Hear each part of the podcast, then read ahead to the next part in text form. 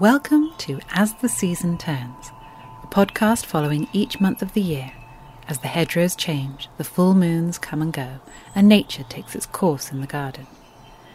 I'm Lia Leendertz, a nature writer and author of The Almanac, a seasonal guide, and this podcast is brought to you by Fern, makers of small batch organic natural perfume, who blend, barrel age, and bottle four fragrances a year, released at the equinoxes and solstices. We hope that this brief guide to what to look for in the month ahead will awaken you to the rhythms of the year and help you, in the words of the poet Ray Carver, settle deeper into the seasons.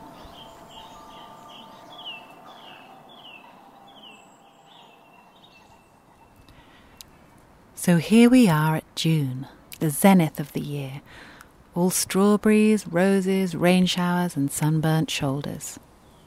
June is the lightest and brightest month of the year with the longest days and shortest nights.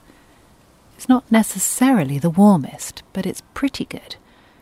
June is so easy to love, but it's also kind of easy to miss. For me, June always comes a little too soon. I know that sounds crazy, but I'm never quite ready for midsummer when June comes along. I'm only just really accepting that it's okay to go outside without a cardi. But this is all the more reason to treat the beginning of June as a wake up call. Summer is here, so think about what you're going to do with it.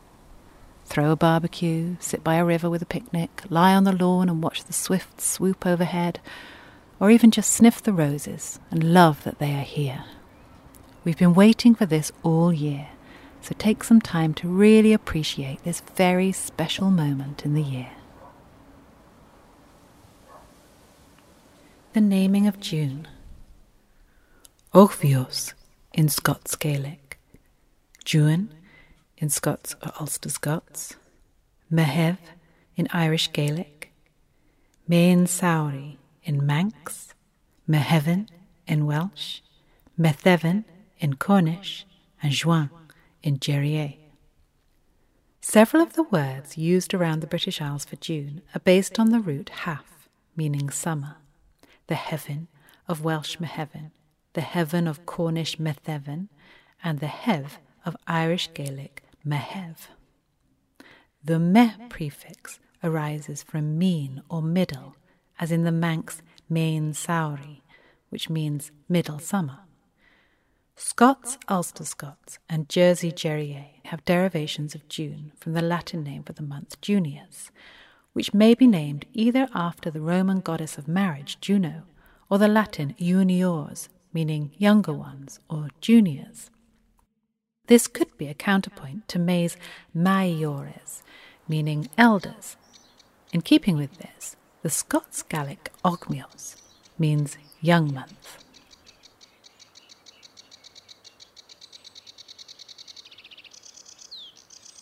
The hedgerow in June. It is the month of flowers in the hedgerow. Bramble flowers, white bryony, and blooming honeysuckle bloom up in the heights of the hedge. And between the petals, in their elevated nest, the dormouse litter of four or five young has been born. They are pink, furless, and blind, and are being carefully looked after by their mother. Down at the hedgerow base, hoglets, baby hedgehogs, are being born this month and next. They are spineless and blind, and the mother nurses them in her dugout shelter. The badgers are out and about more, making day nests in the warm weather so that they can sleep above the ground. Cow parsley is still flowering, and it has been joined by red campion, common orchids, and foxgloves, which seem to be buzzing as bees crawl deep inside the flowers to reach their copious nectar, emerging smothered in pollen. Wild strawberries are ripening too. Hummingbird hawk moths are visiting the flowers. Hawthorn jewel beetles start feasting on hawthorn leaves and laying their eggs there. The larvae will hatch and make zigzag patterns beneath the surface. Small tortoiseshell larvae, having hatched this month on nettles, communally spin a web over themselves so that they can feed in safety. And you may also see some painted lady butterflies on their journey through. This delicate butterfly, with its orange and dark brown patterned paper thin wings, has a monumental migration. The population we see in British and Irish gardens and on hedgerows each year travels annually from tropical Africa to the Arctic and back again, the longest migration of any butterfly. However, no single individual will complete the entire migration. It takes up to six successive generations to make the entire 12,000 kilometre round trip each year, guided by some innate drive and the position of the sun. No parent has ever taught a painted lady butterfly the route. It was once thought that the butterflies died when they reached the north, but we now know that the return journey south is done at such altitude that no one had ever seen them travel. What the painted lady is searching for in this endlessly restless life is perfect breeding conditions. They breed all year round, continually adjusting their latitude rather than ever changing their modus operandi to fit in with the seasons. The painted lady chases summer up and down the northern hemisphere, hitching a ride on favourable winds and trying its luck in every varying climate. So when they arrive here this month, it is simply because we now have the good stuff warmth, but not too much, plenty of rain, and lush growth. The male perches somewhere that a female is likely to pass by, and a courtship dance plays out, with up to eight butterflies fluttering in circles around each other.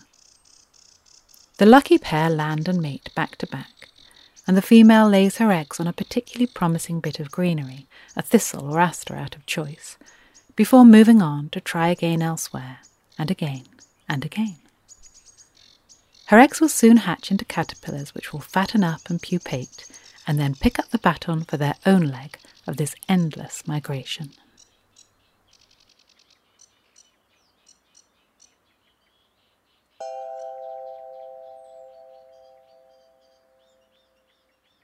Flower of the month, Rose. June is the month of roses. This is high summer, and from every other front garden come wafts of musky, spicy, fruity, or just good old fashioned floral. You can't walk down the street without stopping to cup the soft, cool petals to your nose. Some roses putter on throughout summer. Some have a phase one and a phase two. Some have just one spectacular display. But all will be flowering their hearts out in June where to start with the symbolism of the rose. It can represent romantic love, patriotism, political struggle. Everyone claims it, and it means something different every time. Christians see it as a flower of harmony and of the Virgin Mary. In Texas, a yellow rose means undying love. In Tarot, the rose is a symbol of balance. To the British Labour Party, a red rose has long associations with European socialism and harks back to the sentiment of the textile workers' strike song, Bread and Roses. Hearts starve as well as bodies. Give us bread, but give us roses. This is not the time for planting, but it is the time for looking, sniffing, and choosing. Make notes now and buy and plant in autumn. Roses are easy to grow, but they particularly like deep, rich, and clay soils and are less happy on thin and sandy ones. They will flower for a great many years if treated well.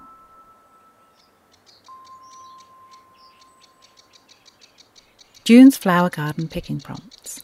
Roses and lots of them mixed with Alchemilla scabious and hardy geraniums in a big, blousy summer border arrangement. A single peony flower floating in a bowl. A little scented posy of clove pinks, lavender, and lemon thyme for a bedside table.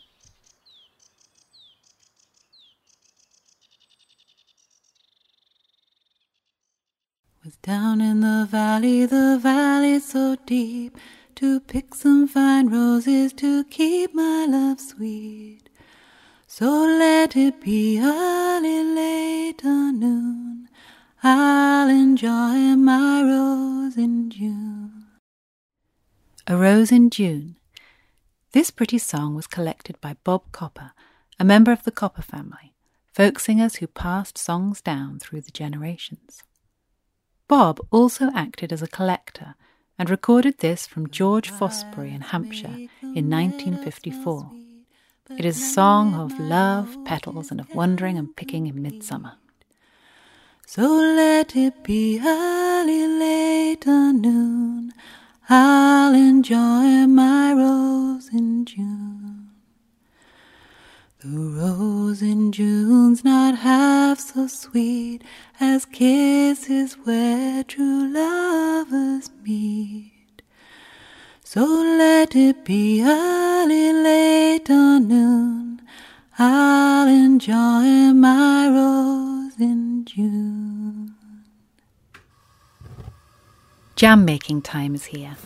Fill the air with the glorious scent of juicy fruit and sugar, and bottle yourself a bit of summer. Different fruits have different amounts of pectin, the substance that holds jam together.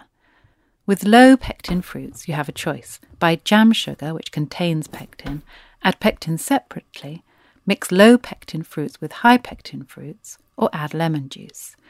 The latter can often be enough to draw out the natural pectin in the fruit and create a good set. This generally makes for a nicer texture than using commercial pectin, which can create a jelly like consistency. Note that underripe fruit generally contains more pectin than fully ripe fruit. High pectin fruits include apples, crab apples, quince, plums, gooseberries, currants, underripe blackberries, and citrus fruit. Low pectin fruits include strawberries, apricots, peaches, raspberries, cherries, and blueberries. You'll find a recipe for jam making in the episode notes.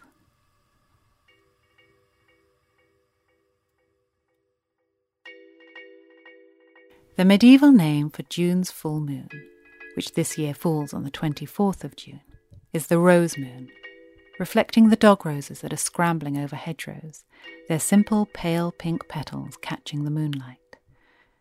It was also known as the Dyad moon, dyad meaning pair, and perhaps this is in reference to June being named after the Roman goddess of marriage, Juno, and being a month thought particularly favourable for weddings.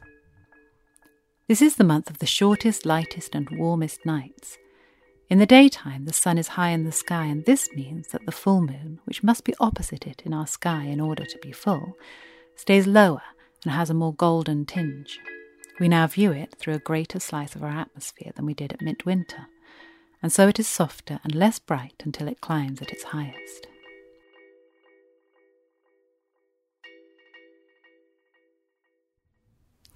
There will be lots of opportunities to spot planets this month in the sky at night, in conjunction with the moon. On the 1st, there will be a close approach of Jupiter and the moon rising at about 2 am in the southeast and visible until lost in the dawn at about 4 am. On the 12th, there's a close approach of Venus and the moon, visible in the dusk from about 9:30 in the northwest. The following night, on the 13th, there's a close approach of a dim Mars and the Moon, visible in the dusk from about 10 pm in the west northwest. On the 27th, there's a close approach of Saturn and the Moon, rising at half past midnight in the southeast. And on the 29th, there's another opportunity to see Jupiter quite near to the Moon again, rising at half past midnight in the southeast. The summer solstice falls on the 21st of June at 3:32 a.m. This is the moment when the North Pole is at its maximum tilt towards the sun. Day length this month increases by 28 minutes to a maximum 18 hours and 1 minute on the 21st, then decreases by 6 minutes by the end of the month in Inverness. In Padstow, Day length increases by 19 minutes up to the summer solstice, then decreases by 3 minutes by the end of the month.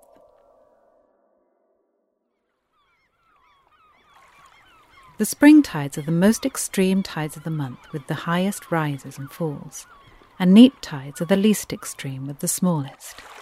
Exact timings vary around the coast, but expect them around the following dates. Spring tides, 10th to the 11th, and 25th to 26th. Neap tides, 3rd to the 4th, and 19th to the 20th.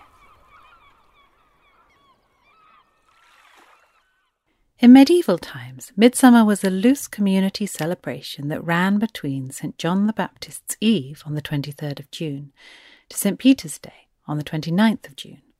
You will note that actual Midsummer's Day is missed out completely, as the 24th of June, the feast of St. John the Baptist, was traditionally considered midsummer. The festivities centred around fires, flowers, and feasting. Doors were hung with birch, fennel, lilies, and wild flowers, and in the evenings bonfires and lamps would be lit outside houses and shops, food and drink laid out on tables, and neighbours invited to partake. Midsummer cushions were the children's contribution to the floral bounty of what must have been a magical time. They were made in various ways, some from a board smeared with clay or mud and then stuck all over with petals, and some made from an actual cushion that was threaded with wild flowers. The Northamptonshire poet John Clare reported that children would take a piece of greensward or turf and stick it with meadow flowers to place in their cottages in a celebration of the natural abundance of this golden moment of the year.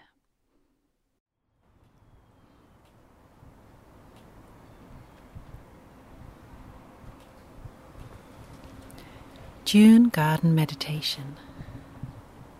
June is the month for a garden meditation at dusk, as the magical boundary between afternoon and night now stretches out luxuriously over hours. Go barefoot into the garden and stand or take a seat. Feel how the earth beneath your toes has warmed. Think about the texture of what you feel, be it sun warmed stone, or soft grass, or even squelchy mud.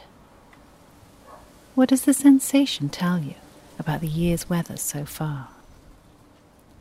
We are at the moment when the northern hemisphere is tilted as far as it will go towards the sun.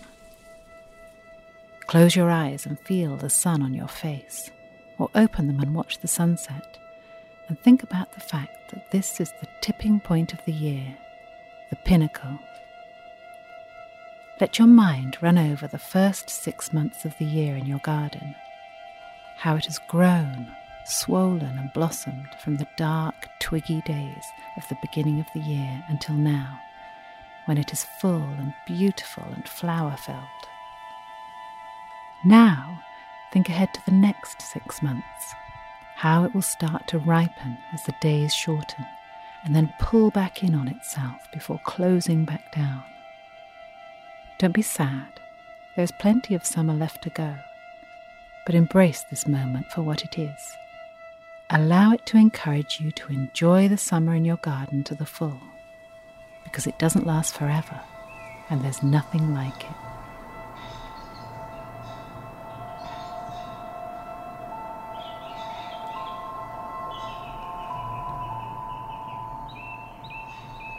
Thank you for listening to this month's episode. If you've enjoyed listening, please do like and subscribe. All episodes are released on the first of each month. You can read more about the year ahead in my book, The Almanac A Seasonal Guide to 2021, available in all good bookshops. This podcast has been brought to you by Fern. Fern is a natural fragrance maker based in Somerset. Working with the rhythms of the seasons, they blend, barrel age, and bottle four fragrances a year released at the equinoxes and solstices. Each fragrance is made to order for the names on the Fern production ledger. To join the ledger and find out more, visit www.fern.co.